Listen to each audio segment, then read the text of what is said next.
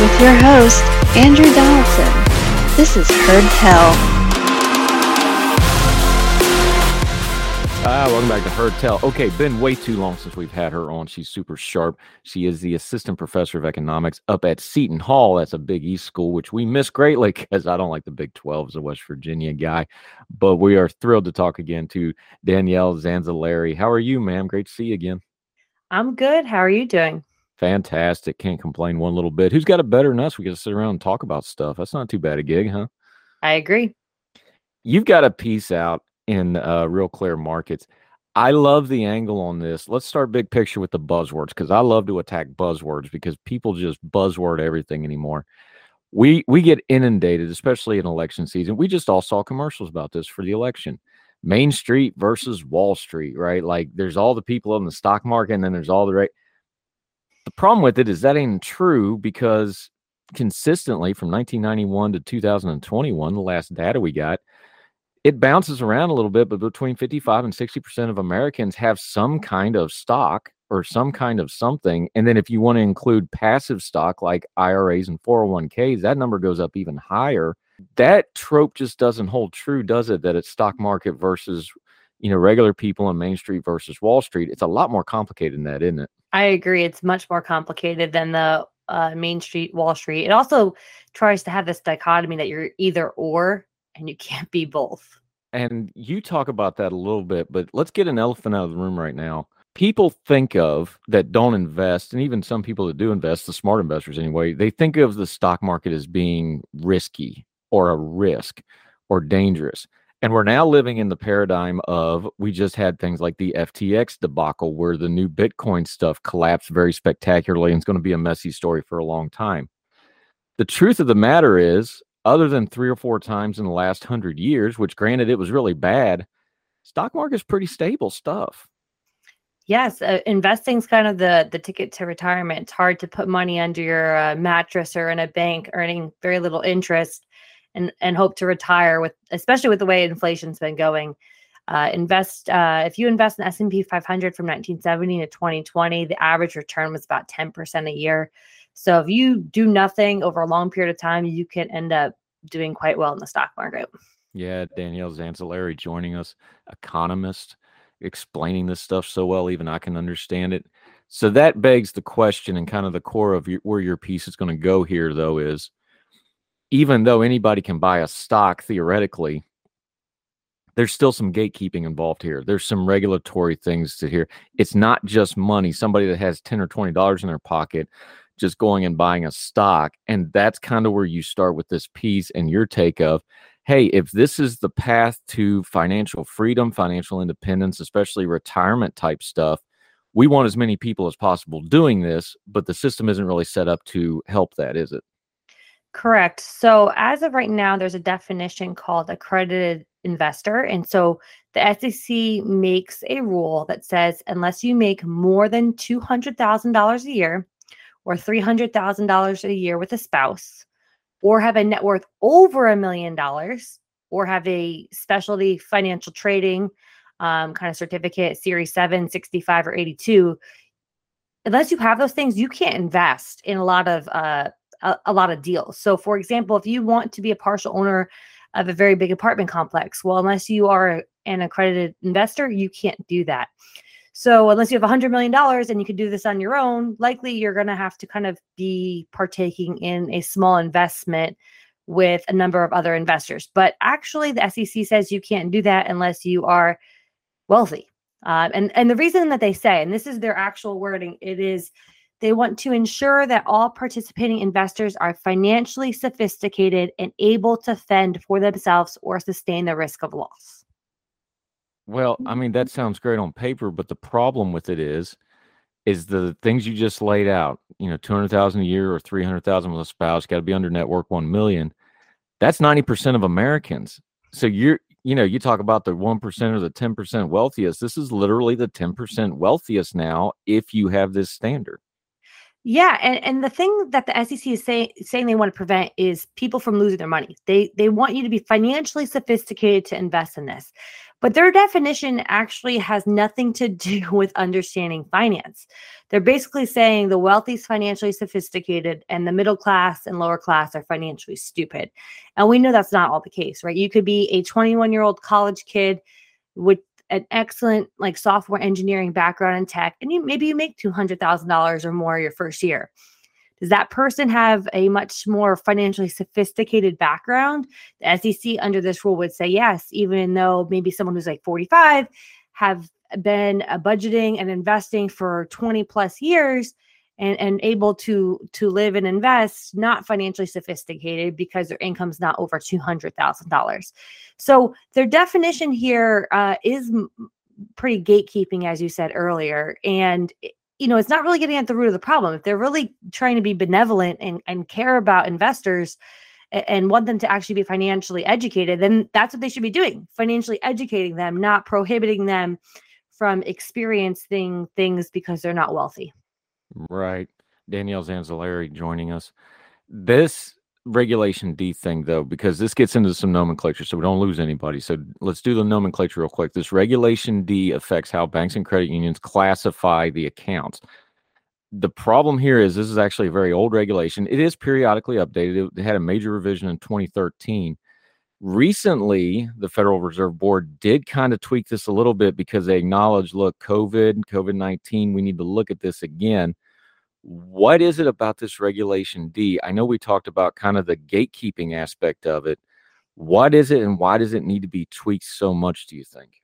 Well, there's kind of a lot of subsets under Regulation D. So, um, it's it's probably too much to actually talk about just all at once but there's a lot of rules kind of protecting the consumer or so to speak protecting the consumer under regulation d uh, what banks are and are not allowed to do and so um, this tends to be a big focal point i mean one of the main points of my particular article that you referenced is that um, one of the house republicans patrick mchenry who's on the house financial services committee he mentioned prior to the election that you know he wanted to expand the accredited investor definition to include include more people.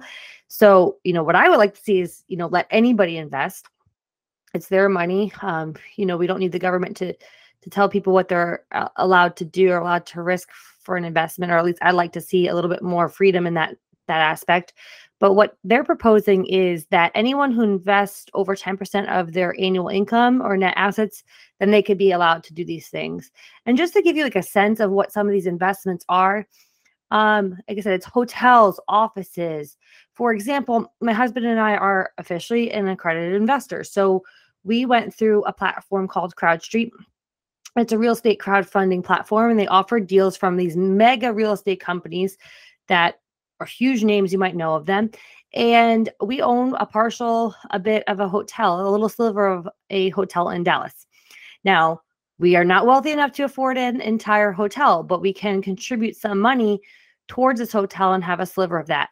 With the way the S&P 500 and the stock market in general is doing this year, it's not doing quite well, but real estate has been doing quite well. And this is a way for us to kind of help out our returns. But the problem is Everyday people can't do this unless their income's over those thresholds or they have more assets or they have some sophisticated financial licensing. And so you're leaving out people who could maybe invest in this that that otherwise can't because of this definition. And for example, uh, my husband and I are considering a deal right now for an office in Miami. Now, again, we're very small time investors, but it, it allows us to get exposure to real estate that we might otherwise not get.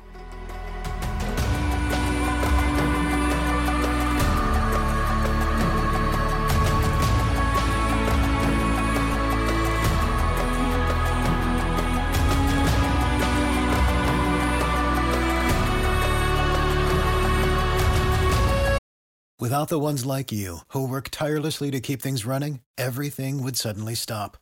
Hospitals, factories, schools, and power plants, they all depend on you. No matter the weather, emergency, or time of day, you're the ones who get it done. At Grainger, we're here for you with professional grade industrial supplies. count on real time product availability and fast delivery. Call clickgrainger.com or just stop by. Grainger for the ones who get it done. When you need mealtime inspiration, it's worth shopping Kroger, where you'll find over 30,000 mouthwatering choices that excite your inner foodie. And no matter what tasty choice you make, you'll enjoy our everyday low prices, plus extra ways to save, like digital coupons worth over $600 each week. You can also save up to $1 off per gallon at the pump with fuel points. More savings and more inspiring flavors make shopping Kroger worth it every time. Kroger, fresh for everyone. Fuel restrictions apply.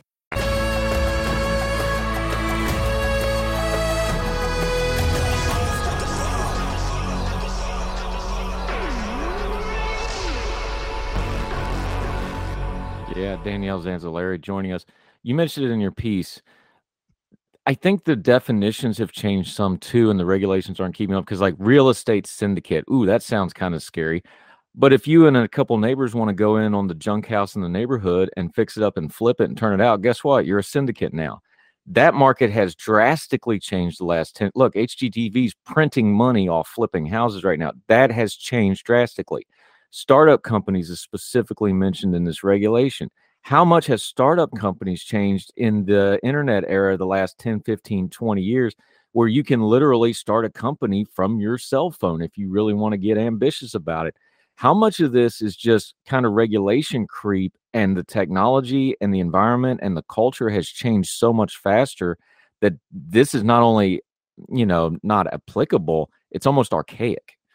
It definitely is archaic because you know you're not letting anybody get in on startup companies that would be violation unless you're an accredited investor. Even if you knew the person really felt like that business was sound again the sec is saying you're not sophisticated enough to invest in this because your income's too low. And it does not matter if you really genuinely understand finances and you want to invest in this. You brought up the you brought up the ftx scandal kind of before. I'm calling it a scandal because it's it's fraud. Uh, uh, it seems pretty clear as day it's fraud and not just mismanagement of investing. It's fraud. Um, you know, there's pretty limited rules to crypto. I'm not saying that they there needs to be a ton, but there's not many. And um and i think that's because it's new and the government tends to run slow. I do think that there'll be an onslaught of, of regulation now. But the, the important thing is there's always rules to protect investors. You can't fraud investors. You can't lie about what you're doing with the money. You have to have sound investor reports and back that up. That's true with real estate deals. That's true with um you know, a CPG company that's on the stock market. It's true with even crypto. You cannot fraud investors. Those rules already exist, even for the most infinite industries like crypto. So, you know, you don't necessarily need to prevent people from themselves and their investing. Uh, you have kids now losing money in crypto. That's not prevented, but you're preventing them from losing possibly money on likely more sound real estate deals or startup deals than in uh, some other industries. Yeah, Danielle Zanzalari joining us. It's almost a, a you know written in stone politically, especially in on the right and folks that are on the right in the media about you know picking and choosing winners and losers, and that's become part of the parlance in economics, especially conservative economics, supply side economics, whatever you want to call it. The problem here is, like you said, the SEC wealthy equals financially sophisticated, and if you don't have a certain amount of wealth, then you're not smart enough to invest that's quite to the point picking and choosing winners and losers here. I get that there should be some governmental control of like, you know, if you want to set a percentage of income, if you're under a certain thing, okay, fine. 10% is the number you threw around on part of this. Fine. But at some point, where do we get to the point of, hey, the government does not need to be telling people whether or not they're financially uh, smart enough? And I understand again, you want, you know, you need to have good credit there, but there's other safeties built into the system besides the government just deeming it by some arbitrary number. Is that a fair way to put it? Yeah, that's exactly how um, that's exactly how I see it. The government's picking winners and losers, and in this case, they're picking the wealthy and they're not picking the middle and lower class. And I mean, look, everybody can get a tax, uh, can have a, a capital gain tax loss. They could take three thousand dollar investment loss per year against their um, against their adjusted gross income and reduce their taxes. But actually, real estate provides more tax breaks. So remember, I mentioned I was on some uh, a, a, hotel deal in Dallas. Well, uh, because of depreciation, we got to write off more in our taxes last year. Why? Because we were involved in real estate. Can can other people who weren't in that deal again deduct from their taxes? Likely not.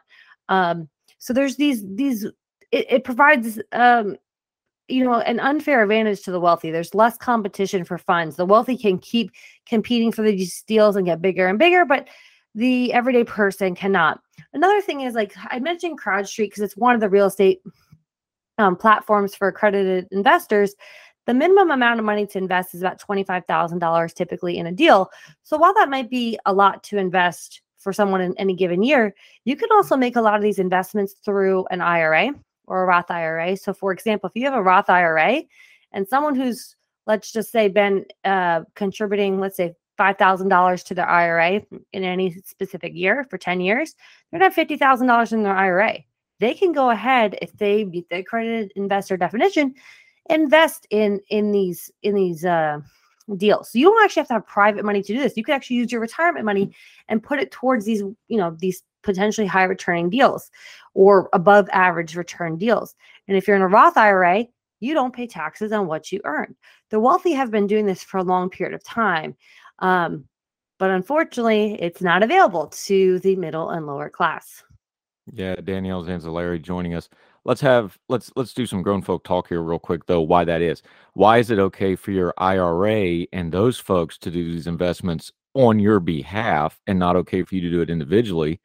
There's a massive industry of financial advisors. Look, I, I want everybody to eat and feed their family. I'm not disputing their industry here, but those folks have lobbyists and the banks like working through them. This pay for your, you know, whoever's managing your IRA to do it or a financial manager to do it, but you can't do it, even though in some cases it could be the same thing because you can't call your financial advisor up and dovetail your IRA depending on what time you have. That's a big part of this because then you get lobbying involved and look, there's two ways to fix this. It's going to be a regulatory fix or a legislative fix. And when you've got a lobbying arm like the financial service industries, that's going to make the legislative fix infinitely harder to do. I completely agree. I mean, that's kind of a broader question how lobbying really influences politics here. And I absolutely that's everybody, that, not just finances. But yeah, that's exactly what I'm trying to say. Yeah. You know, that kind of brings up your earlier, uh, your first argument, which was Main Street versus Wall Street.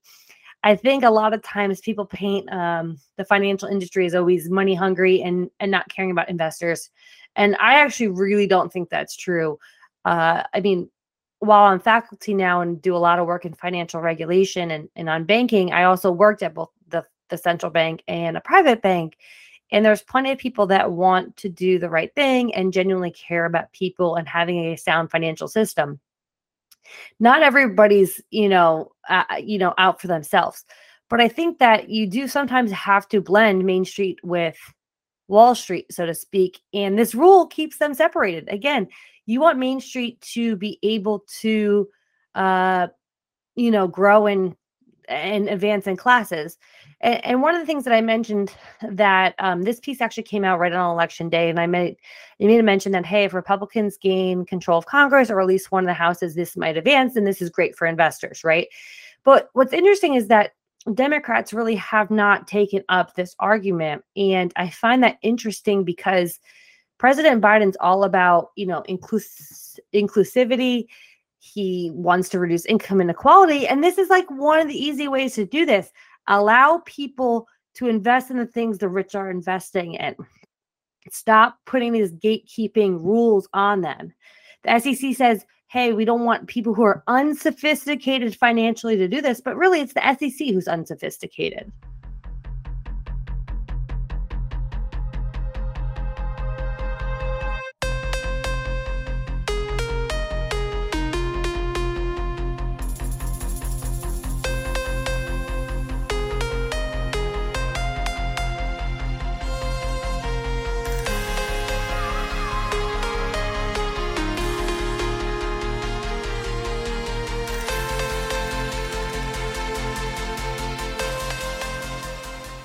Danielle Zanzalari. One last way to put a bow on this, because it, look, economics is always tough to talk about because you know it's numbers and data points, and it's a lot of you know big terminology.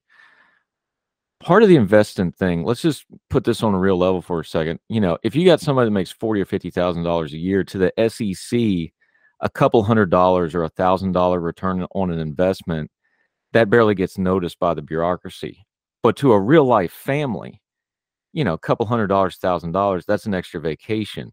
That's a lifestyle change. That's a big ticket appliance. Uh, you know, you can pick anything you want. That's meaningful money to people if they could be able to invest at a low level. And yeah, the you know the upper ups would all be like, oh, that's not that much money. A couple hundred dollars is a lot of money to people, especially in an economy. We've got the data now where very few people have five hundred dollars on hand cash for an emergency. This seems like one of those areas where if you could open up the floodgates for some small time investments, it would actually have a meaningful impact to a wide swath of people, like you just talked about equality look, everybody could use a couple hundred extra dollars. This seems like one way to maybe let people do it, even if there's a little bit of risk attached. At least they'd have the option of doing it. Right. I'm all about options. I, I believe in individual choice for these things. I mean, the the individual investor can be involved in real estate, not just, you know, buying and holding a property, which is not passive. And uh, I'll scream that in the mountain, you know, owning your own rental business is not a passive way of income. It's a business. But there are ways to have a passive stream of income in real estate, you can you can own a share of a REIT, which is a mutual fund essentially that uh, basically buys real estate properties. I'm not giving it the full definition, but that's essentially what it is. So you you have exposure. It trades in like the stock market, so you can easily, um, you know, access this with fifty or hundred dollars a share. But this particular types of investing in startup companies and real estate syndicates it allows just diversification of what you're investing in right? If you're investing in the stock market this year you've been down 20 10% at different p- points this year. This allows a little bit of diversity to kind of help those returns. And like you said andrew um, it doesn't matter if it's a hundred dollar gain thousand dollar gain it's a gain. It's a gain towards retirement. It's a gain towards your lifestyle. Um, and it matters and it matters for people in the the lower class the middle class and also the rich. And it's just it's just time the sec allows people to make their own choices. They're allowing them to make it in crypto which is so much riskier so much more new than in the real estate syndicate business. It's just um it's archaic as you mentioned earlier. Yeah. This is going to be a tough sell to get into the policy realm because a lot of people don't think about it this well but I really wonder when you had because this FTX thing is going to be ugly for a while. I wonder if there's going to be an opening to talk about, you know, hey, the stock market is a lot more stable. We should take more controls off. You could funnel people that way. Give folks one or two things when they're having this conversation online or with their friends or if they're talking to a politician in a town hall. Give folks one or two ways to talk about it, like, hey, this FTX thing's a, a mess. This is why we need to clean up traditional investing and let more people do that give folks a way or two to maybe discuss and open up that discussion. I, I you yes. Oh my gosh, yes. I, everything you're saying, I just I can't agree more and more with. You know, if people are looking for outside returns, well, crypto could provide it, but it could also provide outside down, uh, uh outsized downturns for your portfolio. But a real estate syndicate, while it might provide a little bit higher returns and, and it could fall, uh, it's much more stable and sound uh, than a brand new company. But I mean, the, the thing with what's happening with FTX is it's really sad for investors because they got actually frauded out of their money. Um, and it's exposed a whole lot of issues how some of these very smart tech guys can um, kind of go around accounting practices and no one even notices, not even auditors, not uh, of the company, but it's fraud. And I think it's going to actually shed a bad light because people are going to be looking for more regulation. Whenever there's a big downturn and loss of money, a lot of people cry that they need more protection. And that's the opposite of what I'd like to see the SEC do with the accredited investor rule. Uh, Danielle Zanzalari, we're going to have you back on more often because you're really good at this um, until we do, though, uh, we're going to link to this whole piece. Hey, th- this is one of those too. There's a lot of link stuff inside the piece. You're going to want to link through all the links as well. Really get in, do a little homework on this because this is something you need to, you know, like any good investment, make sure you're educating yourself. Read the whole thing for yourself. Make your own decision. It's in real clear markets. Let folks know where they can keep up with you and what you have going on until we get you back on Heard Tell again, my friend. So probably the easiest place to get in touch with me is on Twitter, D Zanz- at D Zanzalari. It's just my first initial and then my last name. Uh, happy to DM back and forth with you and and discuss anything financial policy, especially on the accredited investor rule. It's something I'm very passionate about. Something I didn't know about until I was in a position uh, to want to invest in real estate and I didn't qualify. And then I tried to do everything to qualify because I wanted those extra opportunities that I was not afforded before. So it's something I'm passionate about to get everybody involved in. As someone that didn't grow up in a wealthy household at all, I believe that that you know financial education is really the key. Yep. And we will continue to talk about these issues. Hopefully, get you back real soon on it. Danielle Zanzalari, always enjoy talking to you. Really appreciate your time. Thank you so much. Thank you. Have a nice day. Yes, ma'am.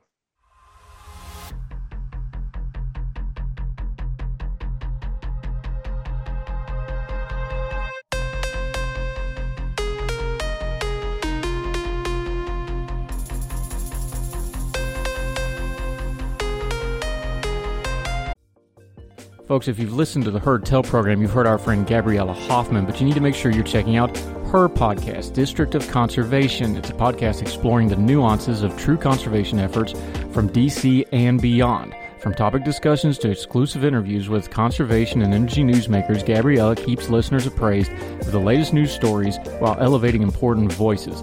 Listen to District of Conservation on Apple Podcast or wherever podcasts are played.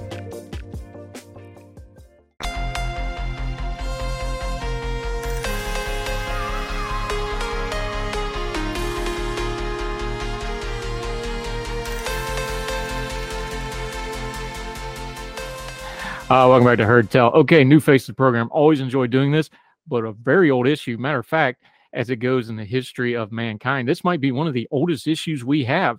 Finding enough water for everybody. Uh, we're very excited. Another Young Voices contributor. He's a writer out of this great state of Utah. Beautiful place. If you have never been, highly recommend you go. He works communication outreach coordinator at the Utah Water Research Laboratory, and that's what we're going to focus on.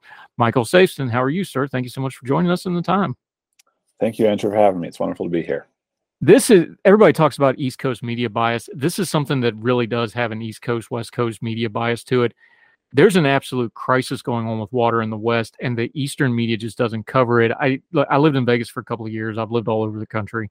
When I lived in Vegas, though, it was very apparent. We all have seen the pictures of Lake Mead, and God, that was 12 years ago. It's half of what it was then. Just broad brush for a second. Why do you think this doesn't get covered wider nationally? Because this I don't think crisis is even fair now. I think it's beyond crisis what's going on with water out in the western states. Well, I think you, you mentioned the Eastern media bias, and I think that's that's probably some of it. Um, if you come out here to Utah, it is covered pretty extensively. Uh, I think another reason is that it's it is abstract. Uh, even for people who live here, it can be abstract. Now, I I don't live uh, particularly close to the Great Salt Lake. I see it at most once a month and uh, I don't see the the low rivers. Uh, though I actually work right next to a river, it's it's hard to to really see the crisis because when I go to my kitchen, I turn on the tap and water comes out, and that's all I need water for. So it it can be abstract, and and that I think has contributed to it not being covered. Um, but that's changing. It's becoming less abstract. You see those images, and they're pretty they're pretty harrowing. Uh, it's it's unquestionable, and and uh, it largely has to do with with in fact almost entirely has to do with the drought that we're in and it's been going on for 20 years. And right now uh, the last year or so it's worse than it's ever been. Yeah micah safsten joining us. Let's do some nomenclature real quick though because people know great salt lake. Well they know the city they know the ball team they know probably a movie or two with it. You just mentioned it. Define what it actually is because people that haven't been there you know if you fly into salt lake city you see it and it kind of changes your perspective on a little bit. And then the first thing they're going to go to is like, well, it's the Great Salt Lake, so who cares if the water goes down or not? Talk about what this really is locally there in Utah because it is endemic of the larger problem, but it is a unique ecosystem kind of worldwide in a lot of ways. Yeah, so the Great Salt Lake is unique in that it is a terminal lake. That means that there's no water that flows out of it. And that is uh, so so all the water that leaves the Great Salt Lake leaves through evaporation. And what that means is that anything that flows into it, uh, along with the water, that is like salt, but also pollutants, stay in the lake. They're there forever. And so when the water level goes down because of evaporation, those pollutants get left behind. And and so what we're seeing is that we have these exposed lake beds, these very large exposed lake beds, as the water is is is receding. These these poisonous, uh, mostly metals, are are in this in the dust that forms as and then the wind uh, blows that dust up into the air, and it's toxic. It's these are toxic chemicals in the air that uh, that then can are, released into large population centers. Uh, uh, most of the population of Utah lives within a short distance of the Great Salt Lake, and that it's a huge threat. Um, we we have terminal lakes all over the world, but the Great Salt Lake is unique in that it is a terminal lake right next to a huge population center. There's maybe only one other lake like that in the world, and um, it's it's a crisis, and and it needs to it needs water in it. That's really the only way that you can reliably cover up those those toxic chemicals is by getting water into the lake. Yeah, Micah Safsten. Here's the thing, and you wrote about it in the Salt Lake Tribune. You were actually answering another op-ed that came before you. We'll link to both. Everybody read the whole thing, decide for yourself that's the issue though is okay we need more water because we don't have enough water how do we get more water or more to the point who's in charge of getting more water in there now obviously that's beyond the average citizen so there's going to be a government involvement here but there's the crux of it this is a long running thing especially in the american west as far back as you want to go to the settlers really who controls the water rights we have states that still suit we had a supreme court case not two cycles ago over water rights this has been going on forever. Who owns the water? Who controls the water? Is it a state problem? Is it a landowner problem? This is really, really old core rights kind of stuff, isn't it?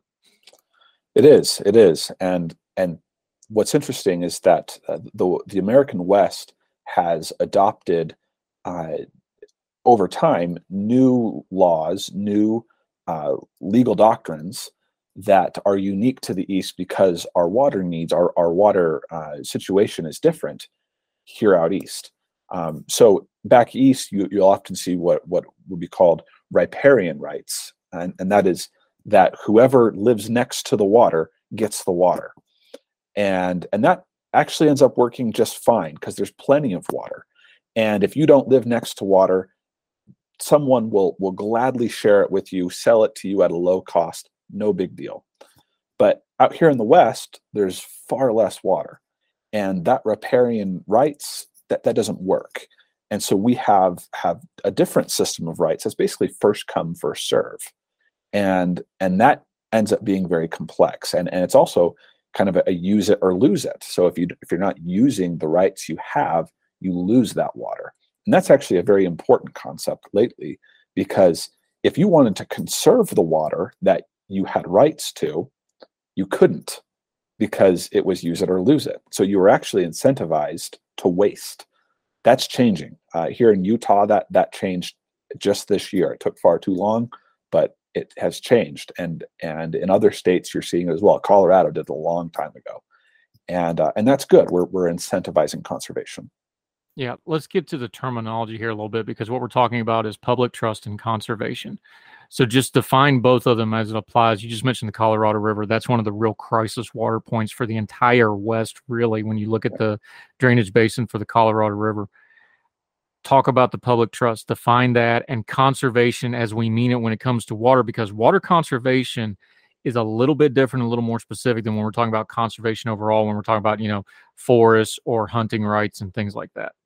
Right. So public trust doctrine is is this legal idea, this legal theory that um, exists primarily in this kind of natural resources world, and it's the idea that uh, that a a natural resource like public land uh, or or water belongs to the public, and therefore government is justified in regulating it. And so, uh, if you have if you have uh, some property that has um, an endangered uh, an endangered species, uh, endangered uh, endangered species living on it. The government is justified in basically seizing it or at least regulating it a great deal. Um, in fact, it usually isn't seizing it, but regulating it so that uh, you can't build on build on that land, and that's you know that's eminent domain.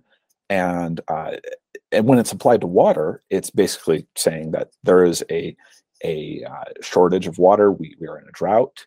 If you own a water right, you need to give up all or por- a portion of that right and that is very significant for people who whose income their their jobs depend on a lot of water namely farmers ranchers and so it's it's kind of this theory that that has been around a long time. Um, applying it to the great salt lake is complicated because there's a lot of water users that have rights to great salt lake water and you would have you would have to apply it to every single one. And so no one actually really thinks that that it can be applied in the courts but they are it, it has been suggested and it's suggested in the in the great salt lake uh, sorry the salt lake tribune editorial that i'm responding to that it's basically applied legislatively and i think that's a problem. Um, and the, the reason is because it doesn't incentivize conservation. To get to the second part of your, your question um, defining conservation i mean it, it, it's conservation comes best when it is incentivized, when when it is aligned with your own personal interest. And my point in in the article is that if we really want to conserve water, we need to incentivize those who hold those water rights rather than just punishing them. Uh, we need to incentivize them to conserve. And and I would suggest that here in Utah, that's already beginning to happen.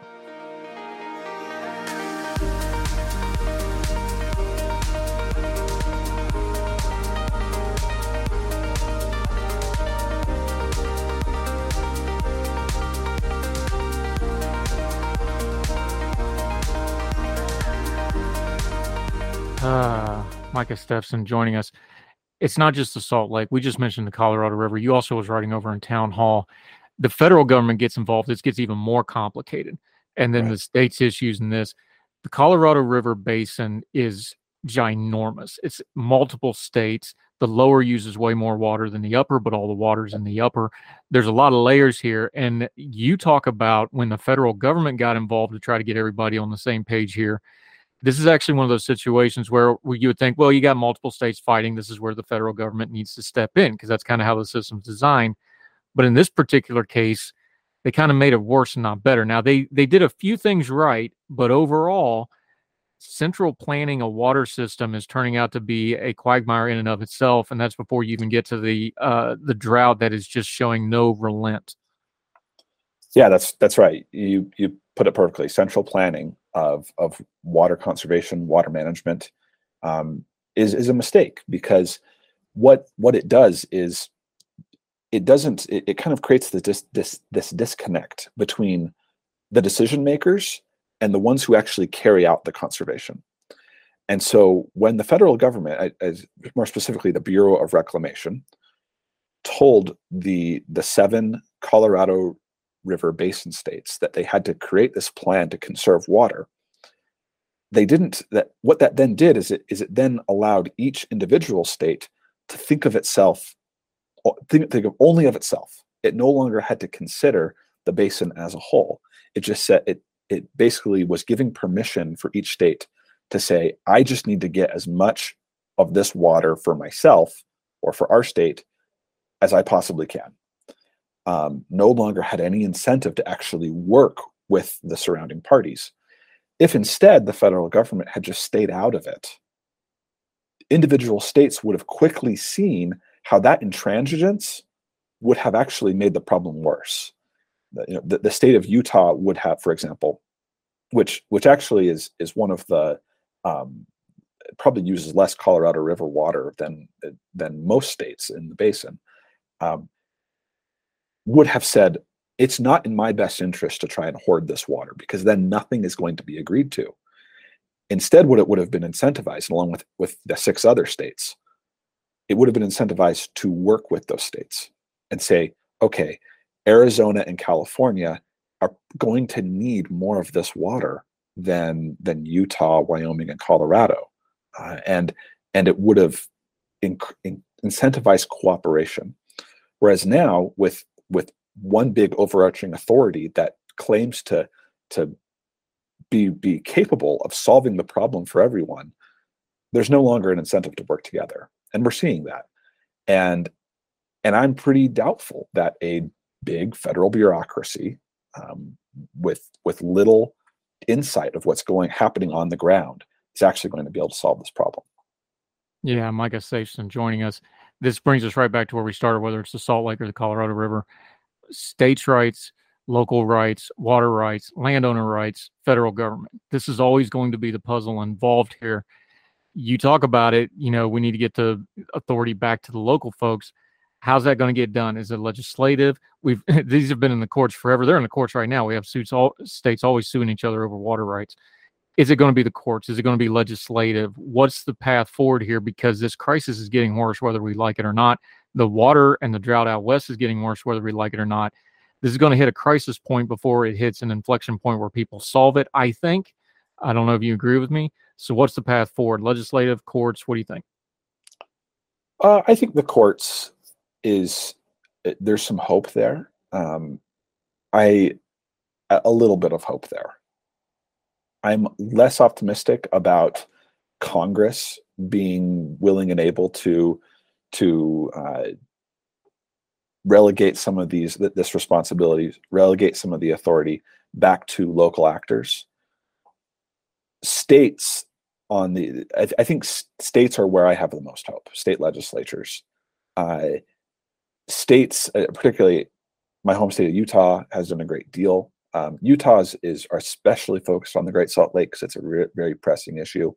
Uh, but when you look at the Colorado River, um, the Colorado River Basin states, they also have have a, a lot more incentive and appetite to to work to solve this problem. Yeah, one last question for you. You left it, and we're going to have both these pieces in the notes. Make sure you read them both. We're also going to link to the editorial in Salt Lake Tribune that he's responding to. In fairness, you want to read that so you got the context. You brought up a great point earlier, and I want to round it off with this because this is how you ended your Salt Lake Tribune piece. Is people choosing between their personal interests and conservation. This has always been the fight was look, as long as the water's coming out of my tap, what do I care? But then they also want their states to be beautiful. And most people, when you ask them, they want, you know, natural conservation in some form or fashion. How do we rhetorically, how do we on our social media, us, just the normal folks, not the policy wonks, how do we talk about this a little better so that we're moving the ball forward in our conversations, not just, you know, using buzzwords in something that frankly is policy heavy and you can get in the weeds really quick and people can lose interest, but it's still very important. How do we talk about this better? Well, I think the the first thing to understand is that the problem is going to have to be solved by the people who who have the rights to the most water. In most of the the Colorado Basin states, that's agriculture.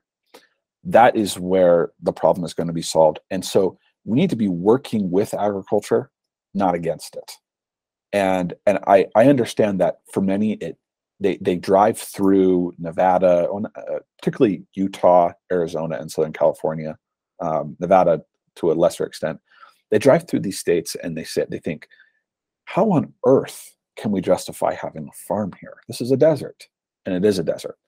And in many areas, uh, farms are are just not going to work and and it's true there probably are too many farms too many too, too many too much agriculture in the west but to to change that it, we need to be working with the current paradigm it, we're working with agriculture now and and finding ways to incentivize conservation um, and there's a lot of that being done with with the leasing of private water rights um, states are spending, Utah is spending an enormous amount of money to lease private water rights that then return to the Great Salt Lake.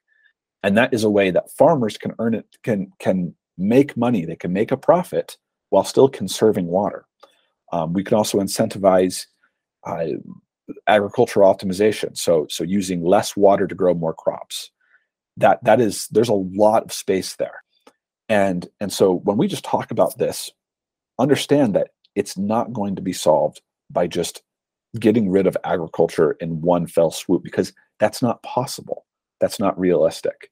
And so we need to find ways to to make to, to change agriculture in West, not simply eliminate it.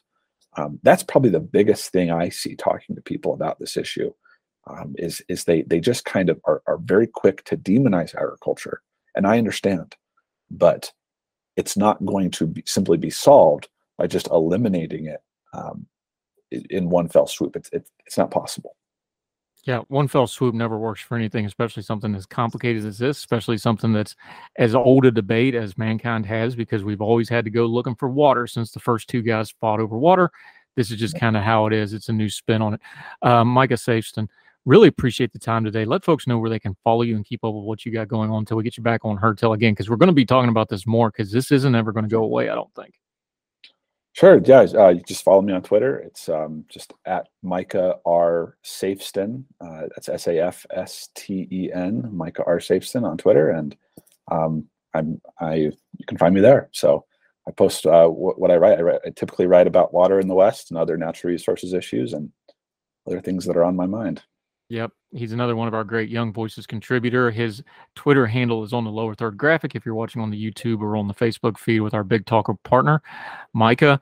Uh, really appreciate the insight on this tough issue, but it's really important. Appreciate you explaining it so well that even I could understand it. Thank you, sir. Well done.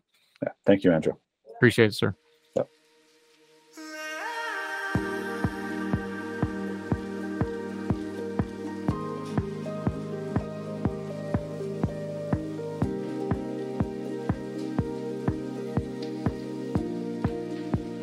Prescription products require completion of an online medication consultation with an independent healthcare provider through the LifeMD platform and are only available if prescribed. Subscription required. Individual results may vary. Additional restrictions apply at lifemd.com. Read all warnings before using GLP 1s. Side effects may include a risk of thyroid C cell tumors. Do not use GLP 1s if you or your family have a history of thyroid cancer. If you've struggled for years to lose weight and have given up hope, did you know you can now access GLP 1 prescription medications through LifeMD? LifeMD is now offering eligible patients online access to GLP 1s, the breakthrough prescription medication that can help you lose body fat and weight. Listen to what people are saying. Probably the easiest thing I've ever done. The medication comes in the mail and it's very easy to use. I've been able to live my normal lifestyle and I've lost 20 pounds already and I've never felt better. It changed my life.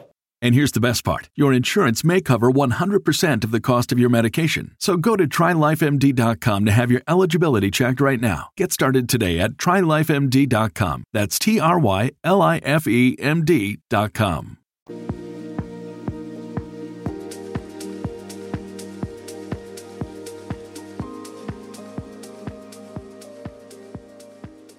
Let's end on a good note. Over the Thanksgiving holiday, let's go down to the Gulf Shore uh, Fort Myers, Florida, WINK TV. A family displaced by Hurricane Ian on the edge of homelessness got a gift on Thanksgiving Day from an anonymous donor to help them push through to- tough times. The Sosa family had a lot to be thankful for on Thanksgiving after a number of WINK news viewers reached out wanting to help the family of five. They were supposed to be out of the hotel they were staying in on Monday, but that's changed because thanks to WINK news viewers, they're staying through Christmas. When the WINK news told Naomi that they would be staying for another month, her face lit up with gratitude. I'm happy that we don't have to be in the streets and that I can stay with my family and that we don't have to be homeless.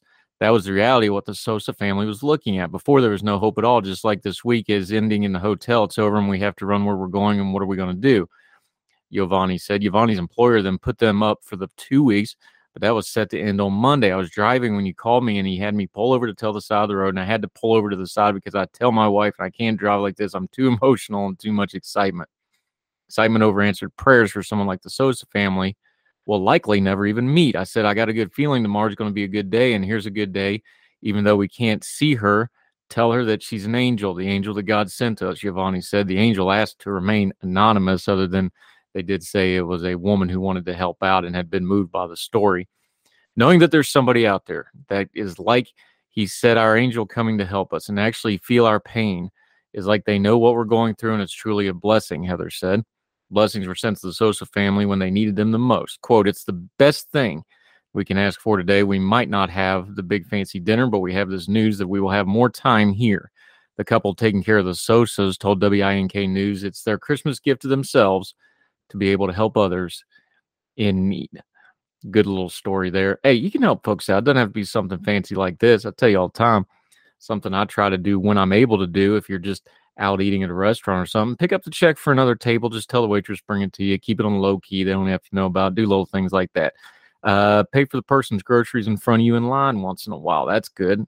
I've even had that come back to me where somebody behind me did it for me little things like this are good. It's good. Everybody wants to donate at Christmas, when you can do it face to face to somebody or for somebody in your immediate community or somebody that you see is having a moment writing that thing, I always find that a lot more rewarding than just giving to a large organization. Nothing wrong with that. Putting a personal face on it'll make you feel good, make that person feel good, gives a little more humanity to everything that all of us are doing. As we go through the holiday season, let's keep that in mind. We can talk about all the other stuff. Let's take care of each other a little bit better. That'll do it for Heard Tell for today. Good to be back. Got a lot going on in the next few weeks. We'll keep you up to speed on all that. In the meantime, we're going to keep doing what we always do turn down the noise of the news cycle, try to keep things uh, to the minimum of caterwauling and just focus on the things that are important because there's a lot of stuff going on. Year is ending fast, and we're going to have to hit 2023 running, folks. So, wherever you are across street or around the world, thank you so much for watching and or listening. And we hope you're well. We hope you're well fed. We'll talk to you again real soon with more Heard Tell. All the music on Heard Tell is provided under a Creative Content license from MonsterCat.com. Somos la banda.